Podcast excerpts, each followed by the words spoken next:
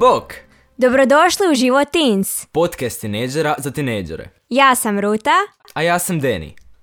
i Deni, imaš li neke duboko umne misli za nas? Jeste li znali da se svaka osoba kada se gleda u gledalo doživljava drugačije od svog realnog prikaza? To znači da nikada ne možemo znati kako izgledamo drugim ljudima. Wow, Deni, dobra misao. Nešto drugo za dodat? Ne, ali danas je Petra opet s nama. Eh, živimo u istom susjedstvu. U, dobrodošla Petra. I kako je živjeti s Denijem u istom susjedstvu? Odlično, nikad se ne vidimo. A dobro, vidim Petra da si povela nekoga sa sobom danas. Hoćeš nam je predstaviti? Danas imamo Vanesu koja će nam reći o svojoj vjeri u Boga. U Efežanima 2.8 do 9 piše Božem ste milošću spašeni po vjeri i to nije vaša zasluga, to je Boži dar. Niste spašeni svojim dijelima, tako da se niko ne može hvaliti. Kako znati idemo li u raj? U Efežanima smo mogli vidjeti da Bog spašava po vjeri i milosti, a ne po dijelima. Zato nas danas zanima kako možemo biti sigurni da je naša vjera dovoljno jaka. Što ako osoba istinski vjeruje, ali drugome Bogu? Hoće li ona biti spašena po vjeri? Vanessa, možeš li nam reći kako si se obratila? Hvala ti Petra. Rođena sam u obitelji novobraćenih kršćana gdje sam od malena učena vjeri u Boga, kršćanskom životu i njegovim vrijednostima.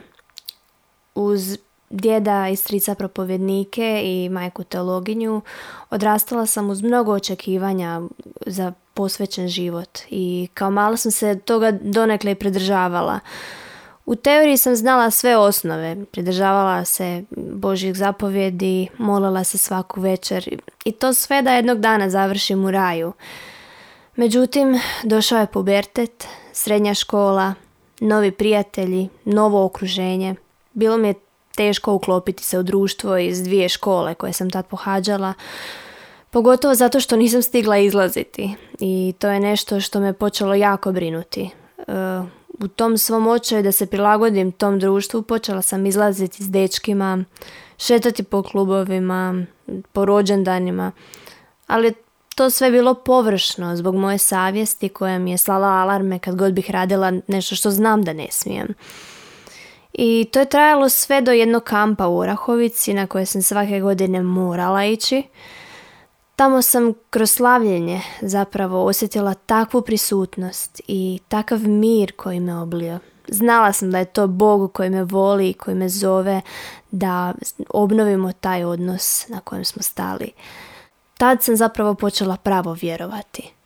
Spomenula si svoju vjeru. Možeš li reći što je zapravo vjera? Kad čujemo riječ vjera, često nam se javljaju neke istoznačnice te riječi, tipa povjerenje, pouzdanje, pristanak u odnosu na nešto. Ono što je zanimljivo je da dolazi od latinske riječi fides, što se može prevesti kao odanost. Sve te riječi zapravo označavaju temelj ili početak svih ljudskih odnosa. Ali ne samo ljudskih, uvijek sam gledala na vezu između čovjeka i Boga kao odnos, a na svakom odnosu treba se raditi. Smatram da u kršćanstvu postoje četiri koraka vjere. Prvi korak je znati da je Isus Krist, potpuni Bog i potpuni čovjek, prije dvije tisuće godina umro na križu za grijehe cijelog svijeta, ali još važnije, da je uskrsnuo od mrtvih i da je s nama obnovio savez koji je bio slomljen prvim čovjekovim grijehom. Shvativši time koliko smo grešni, idući korak bio bi zapravo pokajanje za sve te grijehe, svaku ljubomoru, svaku ružnu riječ, mržnju prema neprijatelju, prema prijatelju. Zapravo u ovom dijelu trebamo umrijeti sami sebi, odnosno svojem starom karakteru i postati novi čovjek. Zato se kaže da je krštenje vodom zapravo simboličan čin uranjanja kao grešnik, a iz ranjanja kao novo stvorenje potpuno očišćeno od prijašnjih grijeha. Ali tu naša vjera nestaje. Potrebno je potpuno se posvetiti toj poslušnosti Kristovim učenjima i njegovoj riječi. Tu se zapravo očituje vjera kroz dijela, Što to znači?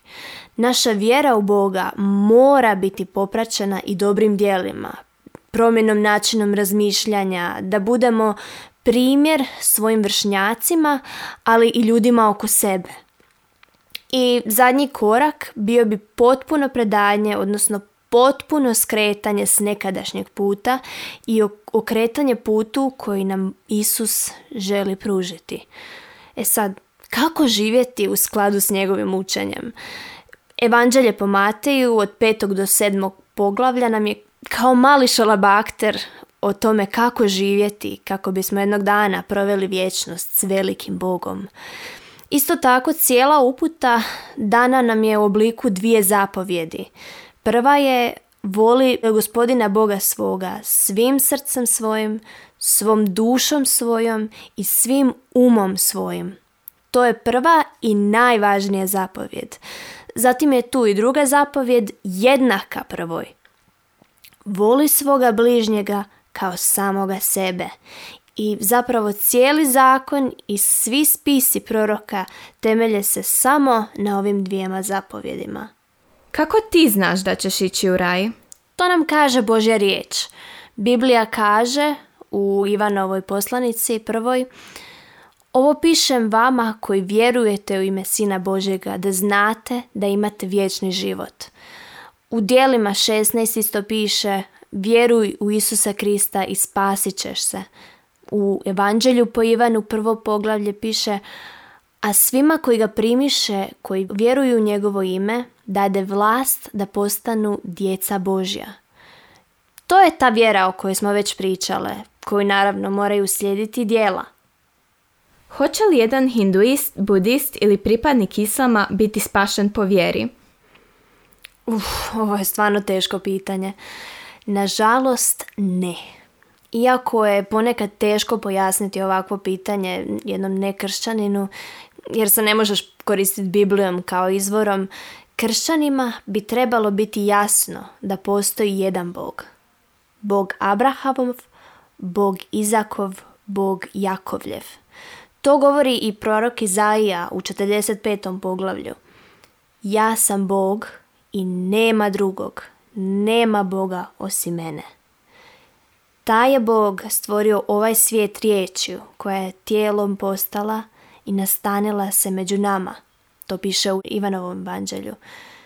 Ta riječ zapravo je Isus kojega je Bog poslao da bude rođen kao čovjek, da objavi svim ljudima izravan poziv na odnos s Bogom i konačno da umre na križu za grijehe svih, ali i uskrsne kao pobjednik nad smrću, čime je dokazao da je Boži sin. On i Bog Otac, zajedno sa Svetim Duhom, su jedno. On je savršen trojedini Bog i kao takav se razlikuje od svih lažnih bogova u povijesti čovječanstva. Sam Isus je rekao da je On put, istina i život, te da nitko ne može doći k njegovom ocu osim po vjeri u njega kao Sina Božjega. Svatko će biti spašen, ali po vjeri u Isusa Krista kao spasitelja. Može li osoba cijeli život biti loša, ali se preobratiti i otići u raj? Obraćenje je, kao što sam spomenula u jednom od prethodnih pitanja, umiranje grešnog čovjeka, a rađanje novog, besgrešnog. Isus je umro za svakoga, čak i za Mussolinija ili Hitlera. Ono što znamo iz Biblije je da svaki čovjek koji se za vrijeme života ne pokaje za svoje grijehe i ne prizna Krista kao spasitelja ne može ići u raj, odnosno imati život vječni. Velika je zabluda vjerovanja da mi možemo moliti za mrtve i tražiti oproštenje grijeha umjesto njih. To nigdje ne vidimo u Bibliji. Biblija jasno govori da svaki čovjek za sebe mora donijeti odluku i da će stajati jednog dana pred Bogom koji će svakom suditi. Ali Bog je toliko dobar i milostiv da svaki čovjek koji se pokaje bez obzira koliki grešnik bio, Bog mu oprašta grijehe i čini od njega novog čovjeka. Dobar se primjer može pročitati i u Lukinom evanđelju, e, dok je Isus bio na križu Jedan ga je od zločinaca obješenih s njim vrijeđao. Nisi li ti Krist? Spasi i sebe i nas. A drugi ga je prekorio i rekao, zar se ne bojiš Boga? Pa i ti si osuđen na istu kaznu. Ali naša je kazna pravedna, jer smo dobili što zaslužujemo. A ovaj čovjek nije učinio nikakvo zlo. Zatim je dodao, Isuse, sjeti me se kada dođeš u svoje kraljevstvo. Isus mu je rekao, govorim ti istinu, danas ćeš biti sa mnom u raju. Kako da znamo da je naša vjera dovoljno čvrsta i što nam može pomoći da se približimo Bogu? Sam Isus je rekao da ako vjerujemo u njega, dijela koje je on činio, činit ćemo i mi, čak i veća. Bog je toliko milostiv da nam je dao autoritet da molimo za čuda, da molimo za ozdravljenje bolesnika i da tražimo u molitvi, znajući da ćemo od njega primiti što god ga zamolimo po njegovoj volji. Ono što nam može pomoći da se približimo Bogu je svaki dan čitati Bibliju, posebice evanđelja i poslanice, jer su oni smjernice i pomoć kako živjeti tada, ali i danas. Isto tako, trebamo se svakodnevno odreći sebe da bi služili Kristu. Tu smo pozvani da nosimo križ svakodnevno. To znači da umiremo sebi i svojim hirovima da bi tražili i vršili volju Božju. Njegovi planovi s nama su da nam da savršenu budućnost i nadu. To znači da je nekad potrebno činiti nešto što nam nije ugodno, niti od tog možemo izvući korist, kao na primjer govoriti o Bogu sa svojim vršnjacima, odnosno svjedočiti im o milosti. Super primjer je u Mateju 16. poglavlje e, kada je Isus pozvao svoje učenike k sebi pa im rekao Ako me tko želi slijediti, onda se mora odreći samoga sebe, uzeti svoj križ i slijediti me. Onaj tko želi sačuvati svoj život, izgubit će ga. A tko izgubi svoj život radi mene i radosne vijesti, sačuvat će ga.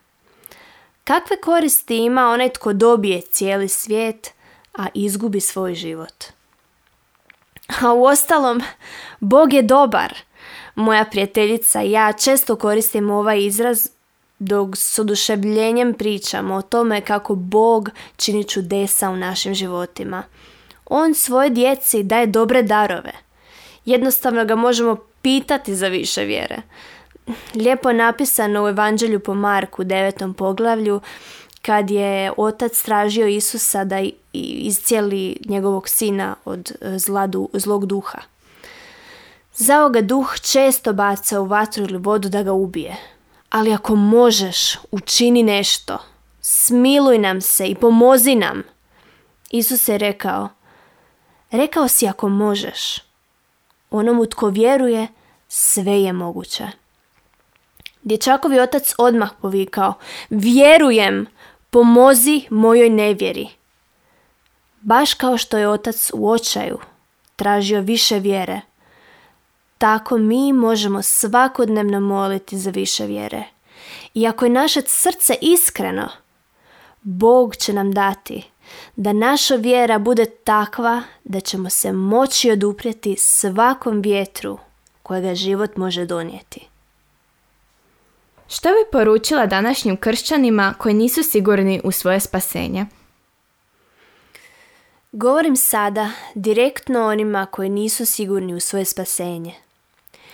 Još večeras možeš biti potpuno siguran ili sigurna da je tvoje mjesto u nebeskom kraljevstvu već spremno.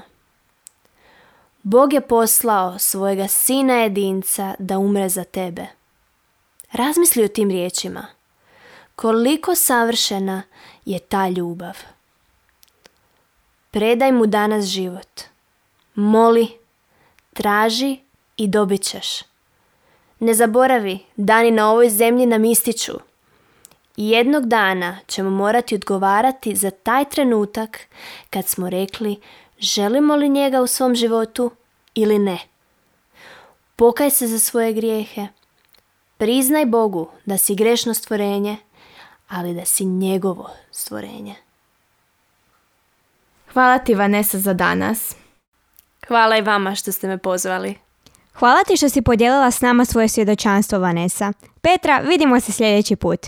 Zar ne postoji neki biblijski stih koji govori kako završiti u raju? Ajmo pitat Noemi. Noemi, znaš li neki stih o tome? Bok ekipa, evo stih koji mi se sviđa. Evanđelje po Ivanu 14. poglavlje 6. stih.